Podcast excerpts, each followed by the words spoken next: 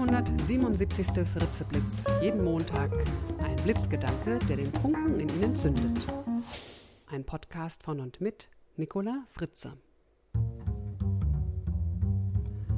Hallo und guten Montagmorgen. Unser Thema heute: Raus. Ja, raus. Wann waren Sie zuletzt draußen im Grünen, in der Natur? Und wissen Sie noch, wie es Ihnen dort ging? Also, dass die Natur sich heilsam auf unsere Psyche auswirkt, wissen wir ja schon seit Jahrhunderten. Schon Hippokrates, der Begründer der Medizin als Wissenschaft, hat betont, es ist die Natur, die Kranke heilt. Und seit etwa 15 Jahren erforscht die Naturpsychologie die Wirkung der Natur auf die Menschen und belegt, dass die Natur zum Beispiel bei Kindern mit Verhaltensproblemen wie ADHS oder Aggressionen, dass diese Kinder durch viel Aufenthalt in der Natur diese Probleme lindern kann.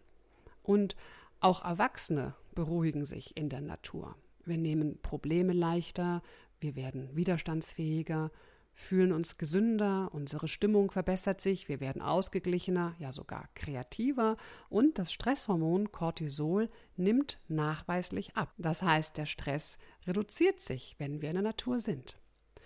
Aber warum tut uns die Natur eigentlich so gut? Ganz einfach, es liegt in unserer Natur.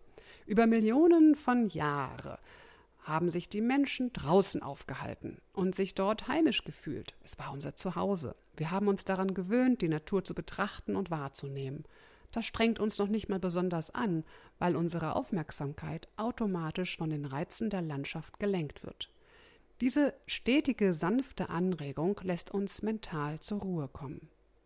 Aktuelle Studien belegen, dass die beruhigende Wirkung der Natur mit der besonderen Struktur von Pflanzen, Bäumen, Schneeflocken und Wolken zusammenhängt.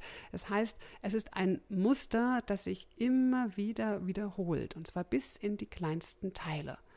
Man nennt das ein Fraktal. Zum Beispiel ist der Blumenkohl ein schönes Fraktal, weil aus den vielen kleinen Blumenkohlröschen ein großer Blumenkohl gemacht ist. Unser Gehirn ist perfekt abgestimmt auf solche natürlichen Fraktale, kann sie also sehr gut erkennen und leicht aufnehmen. Die Informationen werden fließend verarbeitet und das ermöglicht uns ein entspanntes, angenehmes Gefühl. So viel also aus der Wissenschaft. Im Grunde wissen wir alle, wie gut es uns tut, in der Natur zu sein, sich zu bewegen, seine Sinne zu öffnen und die frische Luft zu atmen. Also gehen Sie regelmäßig raus, raus in die Natur und ganz besonders dann, wenn Sie einen Durchhänger haben.